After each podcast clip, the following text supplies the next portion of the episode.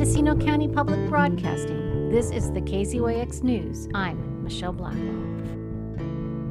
49 years, bird enthusiasts have gathered in Manchester to participate in the annual Christmas bird count. The Fort Bragg bird count has been around for 12 years. Dave Jensen and Tim Bray lead the groups under the umbrella of the Mendocino Coast Audubon Society. And it's not just about counting birds. The information is shared with the National Audubon Society and joins over 100 years of scientific data that tracks the health of our winged neighbors. This data is used to better understand how the birds of North America are faring in modern times. Thank you, Dave and Tim, for joining us today. How many volunteers helped with the count this year in Fort Bragg and in Manchester? I think we had between 30 and 40 people in the field, actually. There's seven territories, so we get four or five people on each territory. That's good coverage. We had about 30 yesterday, despite the weather. Tim managed the Fort Bragg count, which was held on December 19th in reasonably good weather. Dave managed the Manchester count on January 2nd. Weather is always a factor for the bird counts. It can affect how many volunteers participate. It can also make it difficult to see the birds. Dave says that the standing water along the south coast was a factor in the number of birds that they saw.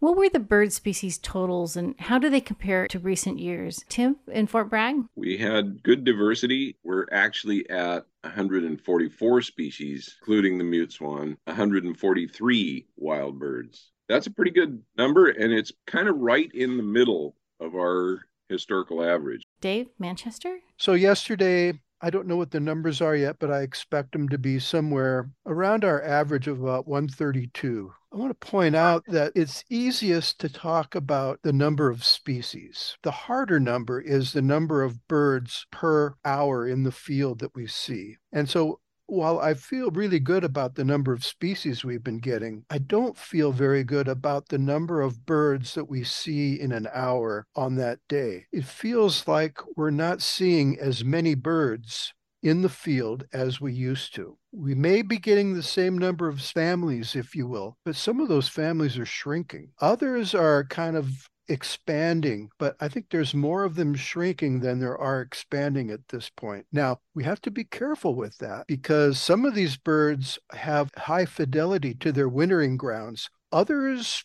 they don't book reservations ahead of time in the winter. For instance, this year, we've got robins coming out our ears on the coast. A couple years ago, they were all over in Ukiah. We've had very few varied thrushes, which are robin cousins, the last couple years. But a few years ago, they were coming out of our ears. So there's a bit of the gypsy in some of these birds. Your point about declining overall numbers of songbirds is well taken. It, it's yeah. a national trend. In fact, it's an international trend, and it is of grave concern. There is uh, a serious, notable, long term decline in songbird populations happening across the continent. The species number tends to mask decline in total numbers of a lot of these birds we don't necessarily know when that becomes a critical problem. We tend to not even notice the numbers on a lot of animal species until they're extremely low and all of a sudden it's an emergency. Programs like the Christmas bird count that have a very long term data set are kind of a rare opportunity to see these things coming before they become a full blown crisis. Did you find anything unique or especially exciting this year? We had a couple of good birds found in Fort on the Fort Bragg count. I think the best bird on the whole count was a black and white warbler. Penny Lancaster actually spotted the bird on the Big River Haul Road. And the black and white warbler should be in I think they winter in the Caribbean and maybe Central America. So that's where all the rest of them should be. I think Bob Keiffer said this was the fifth confirmed record for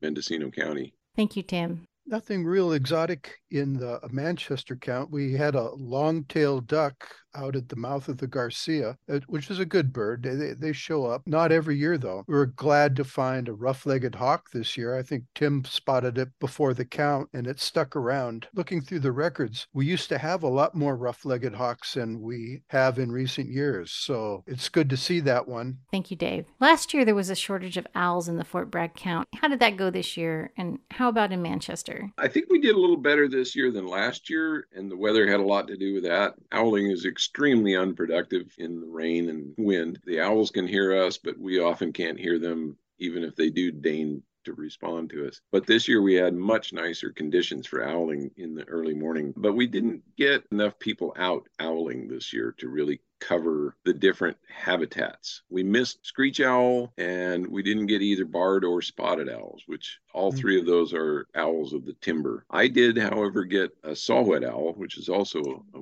an owl of the woods, and I had a pygmy owl as well. So that was nice getting the two small owls. And we had at least two burrowing owls were found this year by different teams. Yeah, they're a nice find here on the coast. They're uncommon winter visitors, and they can be really difficult to find because they tend to hide in bad weather. They're in their burrows during the day. Mm-hmm. And we had, of course, great horned owls, but we uh, the ones that we missed were barn. Nobody found a barn owl, which is we only really find them about half the time on the Fort Bragg count because there just aren't that many within the circle. I was fortunate enough to have a, a barn owl fly right in front of me on the way down. I, I went down early to try to do a little owling. I was on the hunt for a long eared owl that was uh-huh. found a few years ago. And that's the classic mistake most birders make going out to look for a particular bird. Sure enough, there was no long eared. Next year, Manchester will celebrate its 50th count. New volunteers are needed every year. The Mendocino Audubon Society leads walks every month for those interested in learning more about local birds. There's also a Ukiah count for inland birders. For KZYX News, I'm Michelle Blackwell. For all our news with photos and more, visit kzyx.org. You can also subscribe to the KZYX News podcast wherever you get your podcasts.